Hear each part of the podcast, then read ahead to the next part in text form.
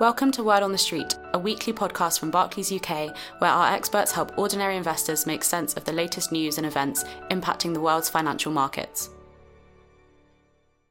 For this spring budget special, our panel of experts will discuss the implications of the government's recent budget announcement. The information is intended to provide only a general outline of the subjects covered in the spring budget.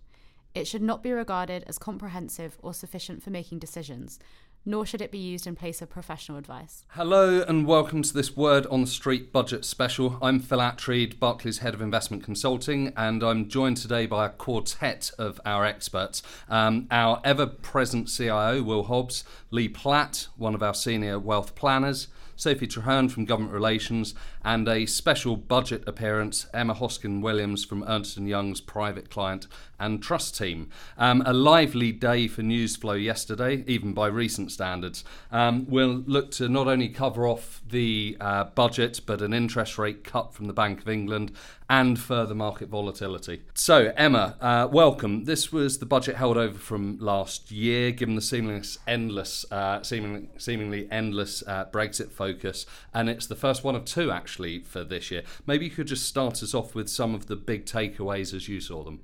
Absolutely, and thank you very much for having me, Phil. Um, so, the new Chancellor delivered his first budget speech yesterday. Um, whilst it was primarily focused on the UK government's response to coronavirus and the stability of the UK economy, there were a number of personal tax measures announced. So, one of the key announcements, which will be of interest to investors, was the reduction of the lifetime limit for entrepreneurs relief. So, with effect from yesterday, the lifetime limit on gains eligible for entrepreneurs relief was reduced from £10 million to £1 million. Now, this represents quite a significant reduction, which will no doubt be disappointing for investors who had planned to make use of this relief and may now no longer be able to do so. The measures will generally apply to disposals made on or after 11th of March 2020, but forestalling rules do exist that can also impact certain disposals prior to that date. Also, some changes announced in relation to pensions. So, from the 6th of April this year, the threshold income and adjusted income threshold for the purposes of the tapered annual allowance will increase to £200,000 and £240,000 respectively. So, this will be a welcome change for a number of people and will mean that individuals with income below £200,000 should not be affected by the tapered annual allowance going forward. The minimum amount to which the annual allowance can taper down to will reduce from £10,000 to £4,000 from the 6th of April this year as well. However, this measure should only impact individuals with total income, including pension accrual, of over £300,000. Um, the Chancellor also announced that national insurance um, threshold would increase to £9,500 from the 6th of April this year. And this is in line with the government's aim of aligning national insurance and income tax, tax thresholds. So the increase in national insurance threshold will represent an annual saving of around £100 for individuals. And one final point that might be of interest to individuals was the announcement in relation to fuel duty. And the Chancellor confirmed that fuel duty would be frozen again for the 10th year in a row. Fantastic. Thanks, Emma. So, Sophie, um, from a political perspective, is there a feeling maybe that the Chancellor could have held back on some of the anticipated personal tax changes in, in favour of a bit of a focus or more of a focus on addressing uh, coronavirus? Yes, um, this this clearly was not a normal budget given the, the focus on the situation with coronavirus. Um, the Chancellor, who, as a reminder, is, is only been in role for barely four weeks, uh, started his budget day speech by talking about what the government was doing on the virus rather than the traditional start to budget, which is the economic forecast OBR overview um, you know, he, he very much had to reassure businesses, citizens, and, and indeed the markets that the government is taking the necessary steps to prevent public health and, and economic uh, damage as a result of the virus. And the package was fairly extensive. Uh, you'll no doubt seen the headlines: over 30 billion to help support the economy, including 5 billion emergency response for the funding for the NHS, uh, 500 million hardship fund for local authorities to support vulnerable people, a commitment on statutory sick pay. There was also a real focus on supporting uh, small businesses who might be impacted, uh, business rates relief packages, um, support for the self-employed, etc. So um, this was very much a, a coronavirus uh, uh, focused budget um, as, as the Chancellor started his speech. Um, but he did also have to try and meet some of the promises that were made to the millions of people who voted Conservative, some for the first time in their lives, in December. So this combination obviously amounted to a significant amount of extra spending, which comes to your point about uh, anticipated personal tax changes. And it does seem that some of the more uh, divisive revenue raising measures have been delayed. Um, obviously, there were some that have been mentioned, entrepreneurs relief, for example, but in general, the view seems to be that we could have a particularly interesting autumn budget this year when some of those tax changes, the, the revenue raises, could come to the fore. Thanks, Sophie. Um, so, Leah, possibly a quieter day than anticipated for you and your colleagues in wealth planning. Uh, but one of the big areas of speculation was pensions. Um, Emma touched on it there, uh, the possibility of a raid on pension tax relief. That that didn't materialise, and in fact, actually, there was some relief for higher earners, uh, as Emma mentioned. Could you just touch on the opportunity that may now present itself? Yeah, thanks, Phil. So, the um, the, the, increase in the um, tapering of the annual allowance was really mentioned in the budget towards targeting um, high earners within the NHS, so consultants. So, of course, everybody that's impacted by the that change, as, uh, as, as Emma just mentioned, will also benefit from this increase in the in the thresholds to being affected by the, the pensions taper. It does give rise to you know some great opportunity for people that found themselves impacted previously by the, the tapering of the annual allowance, which meant ultimately that their annual pension contributions were tapered down from the maximum £40,000 to, uh, to potentially down to £10,000.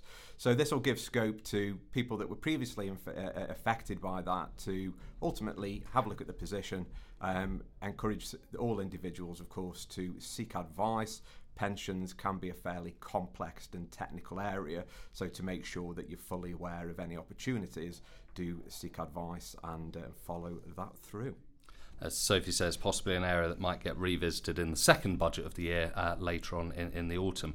Um, so, moving on, uh, I think a major concern for local communities and small businesses around coronavirus has very much been um, the, the impact of containment and the potential for lockdown, and would local businesses survive? Um, you know, really, I suppose the question is: Was the budget the medicine small businesses need uh, to get through that? Emma, and then Will, if I can come to you. Absolutely, and I think you know it will be very much a case of wait and see. Sophie touched on a few of the measures that were brought in yesterday. So we've got the statutory sick pay measures, you know, increases to certain business rates. Um, there's a, a, new temporary coronavirus business loan scheme that's being introduced, um, and also measures around um, time to pay that the, the revenue are going to introduce to help those with outstanding tax liabilities in financial distress. So I think there were certainly a number of measures introduced, um, but as I say, I think it will be a case of waiting to see what the impact is and how far those measures go to help address that. Uh, that's exactly right. I mean, I, I, hardly anything to add to Emma's comments there. I mean, I would point out um, just what we're looking at at the moment, and, and, and the latest data we've got in terms of um, kind of fatality and reproduction rates actually comes from um, South Korea, and this is where South Korea, South Korea is the country which has done the most extensive testing. Um, a lot of other countries have found trouble with this, and so we're getting a lot of skewed data from other countries. But if you look at the experience of South Korea, you're so so far seeing a kind of case fatality rate of about 0.6 percent, so six people in every thousand sadly dying, um, and a reproduction rate that looks roughly similar to kind of seasonal um, seasonal flu. Now, you might even argue that that 0.6% is skewed heavy. Some are arguing that that's skewed heavy um, by the fact that people only go to get tested if they get you know relatively severe symptoms. So there's a kind of um, a severity bias, I guess, within that number. So overall, you know, this is a serious uh, disease, a serious threat. But a lot of the kind of measures you're seeing from the Bank of England and from the government yesterday uh, are really about facilitating social distancing, facilitating containment, so that you can um, what's called flatten the curve, i.e., you know, the, you get the same number of overall cases over a period of time, but you buy your medical, your hospital you know your hospitals and medical facilities, healthcare facilities time to treat them because what you tend to find, or his, history teaches us, and I have to first of all say that I'm not an expert in this subject. I'm not parroting uh, other experts that we get access to, um, but what you tend to uh, have found historically is in some of these situations, what you can get if you get panic. Um, and also you know fragile health systems in general that can be the more dangerous thing in many ways because a lot of the people who uh, suffer during these outbreaks can be people who are not actually affected directly by the disease in question. Uh, it can be other stuff uh, that comes along that they are no longer able to get um, uh, get treatment for. So you know the government is buying time for um, you know the social distancing to work, and what we ha- can see is that there is a significant um, and as yet indeterminate, uh, uh, you know, indeterminate hit coming down the pipeline um, to the UK economy. Um, but in our opinion, um, at the moment, it's still likely a temporary hit um, and, um, and one that is um, digestible, even if the economy might experience a technical recession. Fantastic. And, and Will, this, I think, felt like it spelt the end um, to some of the sort of more recent austere budgets that, that we've been used to what at you know what what is the extent um, of the, or what does the extent of the spending really mean for the for the UK economy in terms of the broader budget? Yeah, I mean we've got to. Um, so the OBR numbers don't, I think, account. Uh, they they they're looking at um, COVID as a China phenomenon, and there's not some of the other more recent factors not um, not not put in either. So you know the oil price uh, shock that we've seen at the beginning of this week. So there are um, the borrowing may be slightly greater than is you know than the headlines appear. But uh, our suspicion here is that you know if you know if I could borrow for 0.5 percent for 10 years, I'd borrow a lot more than I currently am. I tell you. But uh, and I think the UK government remember you know that governments um, have um, have the ability to raise taxes, and um, they tend to have they have a, a, monopoly on tax raising, and so they generally can sustain quite a lot more borrowing than people realise. And I think with borrowing costs so low, uh, and it depends on what you spend it on, obviously, um, but I don't think um, you know the, the, the the amount of debt the UK owes at the moment is necessarily a problem just in isolation. But they have to find productive ways to spend um, that money. That's the important thing. And I was going to touch on exactly that. I mean, I suppose the question on a lot of people's minds is how can they afford that spending without that taxation coming through? Is that really because of the borrowing rates that we're seeing at the moment? I think that's a large part of it, but you may find eventually that you know tax rates have to, to go up again. But the key again for, for, for you know for debt, long term sustainability of debt is productivity, uh, and that is where some people are saying that the OBR's long term forecasts are a little bit optimistic on the UK's productivity profile. There's certainly a bit of work that the UK needs to do to make us uh, you know a more productive economy. Um, and you know, I guess that is part of the sort of leveling up agenda that this uh, this administration has been talking about. Um, but there's there's a lot to do here, and there's a lot that mm, you know, if you can borrow at that rate for ten years and beyond, um, then it makes the threshold of projects that you should be able to find that are um, that are that beat your cost of capital cost of funding essentially um, there should be more of them around so there are things that the government can do and we hope they're going to do them so, Sophie, turning to you on, on that levelling up point, um, does this deliver on the Conservatives' manifesto pledge of levelling up inclusivity across the UK? I think there was even at some point a reference to them being the real workers' party. Yes, um, when talking about uh, increasing national insurance threshold, uh, uh, the Chancellor also mentioned changes the Conservatives made previously to national living wage and income tax, and, and then he said the Conservatives are, are the real workers' party. And um, this, this obviously shows that shift in the Conservative Party economic ideology that's happened as a result of the uh, election at the end of last year. Um, you know, as we know, the Conservatives uh, broke through those red wall seats in the North, the Midlands, and, and parts of Wales. As a reminder, reminder 140 new MPs, 106 of those are Tories, uh, and of those 106, 54 seats were taken from Labour in the North and the Midlands. So um, this budget was about honouring those manifesto pledges to those those northern heartlands. Um, lots on infrastructure investment, so the levelling up agenda, uh, road investment, potholes, uh, even a new northern uh, economic campus was announced. So um, a lot in there, um, as well as Corona, but a lot in there on on levelling up agenda, and that was obviously something the government were always going to want to get across in this budget. And just staying with you there, any sort of early murmurings of things to come, particularly um, sort of thinking ahead to the second budget of the year? Uh, it's very early days. I think with budgets as well, um, the couple of uh, hours and days afterwards are always the more telling about what's actually going to make the headlines. So I would just uh, uh, stay tuned and, and keep keep looking at the news really. Great, thanks, Sophie. Um, so, Lee, um, just turning back to the, we mentioned earlier on the uh, national insurance um, changes. So, about £100 or so in every worker's pocket through the national insurance threshold boost. But I've seen some comments there um, that our listeners might be interested in around a loophole that some employers in this income bracket do need to be aware of. Yeah, certainly. So, although the national insurance uh, increase will be welcomed by many, there is this potential risk where people that are falling out of uh, national insurance um, need to make sure that they're still being eligible for pension credits. Um, and to make sure that those are still being topped up. The risk, of course, being that it's something that uh, that isn't noticed, and you find out at a later stage that you're falling short and might have to make some additional contributions later on down the line. So, really important for people that are eligible to that that they do um, check if you're uncertain, speak to a financial advisor or Citizens Advice Bureau to see exactly where you stand. Great, thanks, Lynn. And just sticking to you, and then we'll move on to Emma. Anything else that you've seen that our listeners should ensure that they're on top of from a from a personal perspective? So there, were, there was lots of anticipated changes. Of course, most of these didn't come to fruition in the budget, but one of the big areas that does remain topical is, of course, inheritance tax. Um, we were expecting uh, a few overriding changes. None of those came to to fruition at all. But it's still a highly topical area. Um, the the government raised record-breaking 5.4 billion pounds of, of IHT revenue in the last financial year, and all indicators look to show that that will increase year upon year. Um, it's uh, no news. For some people, could be good news. So, for people that are looking to put in plans or being holding off making any plans for potential changes in the budget, then it is important that, uh, again, they seek advice to make sure that those plans and objectives are seen through. Thanks, Lee. Emma? Um, I think really just to echo Lee's comments. So, obviously, there was a great deal of speculation around the inheritance tax as a result of some of the reports that the government has issued recently.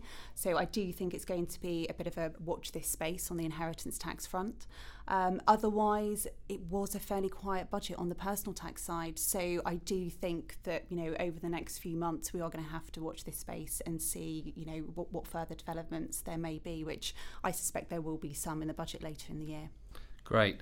Um, as I mentioned at the beginning, uh, yesterday also started pretty early, 7 a.m. actually, um, with the interest rate cut. Half a percent uh, kind of stole the thunder a little bit, so back to 0.25%.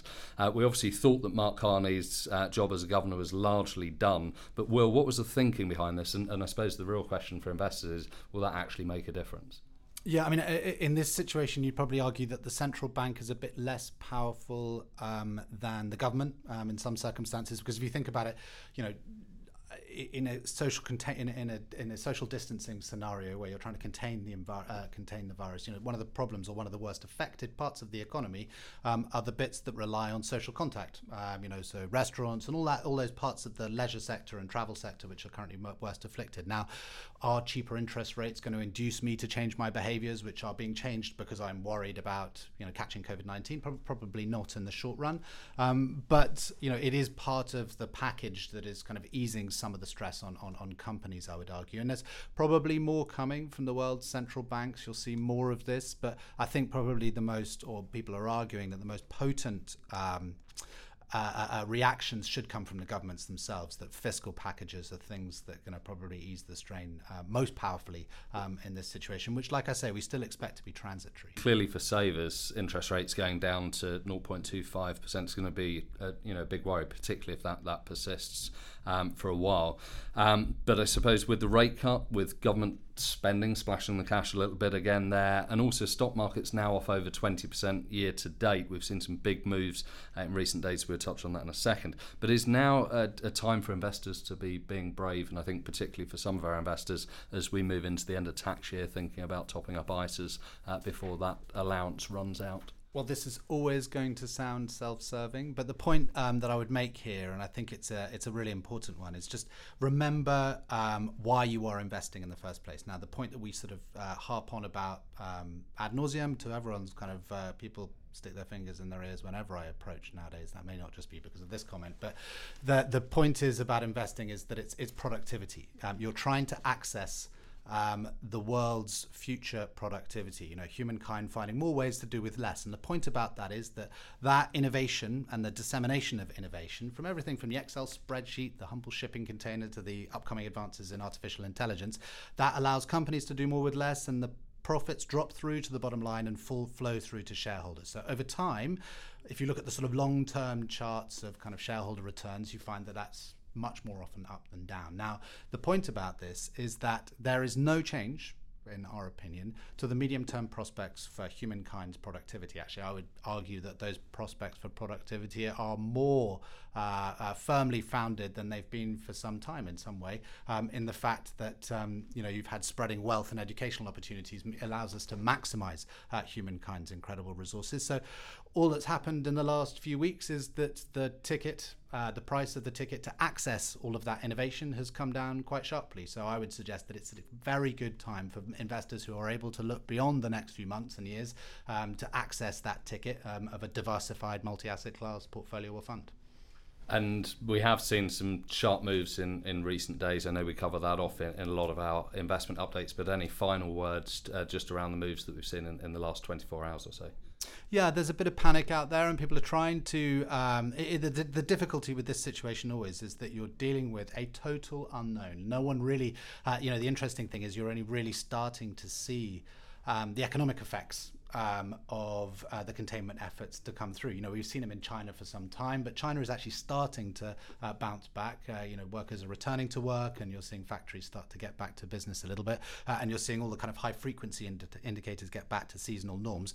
But for the developed world, you're really only just starting to see the effects. I mean, Italy is obviously a slightly different case. So people are guessing um, at what comes next, and some have got sort of scary stories about, you know, that it's going to be bigger than the great financial crisis and worse than this this, and you know you've got this oil price crash to throw into the uh, to the piece, which is causing little bits of stress in the credit pipelines here and there. Our point would be here, though, remember, is that when you got to the great financial crisis, you know you are um, in a way many recessions are about correcting imbalances in the economy, and there were large imbalances in the U.S. private sector, among other places um, around the world, which were kind of corrected viciously uh, in the great financial crisis, and that does tend to be the exception, not the norm in terms of recessions. But here, on our estimation anyway. There weren't, this is not a sort of imbalance correcting recession. Uh, it's an external shock, an exogenous shock um, to the economy. You are going to do some damage um, to the economy, permanent damage. There's no doubt about that. You know, some parts of the services sector um, are going to suffer. Um, and this is what part of the measures we've seen so far have been about, of trying to keep those businesses kind of alive that are really going to struggle from lacking social contact. Um, but you know, in our opinion, you know, you are going to see likely the most likely scenario still is quite a sharp bounce back um, in global economic activity in the second half of the year.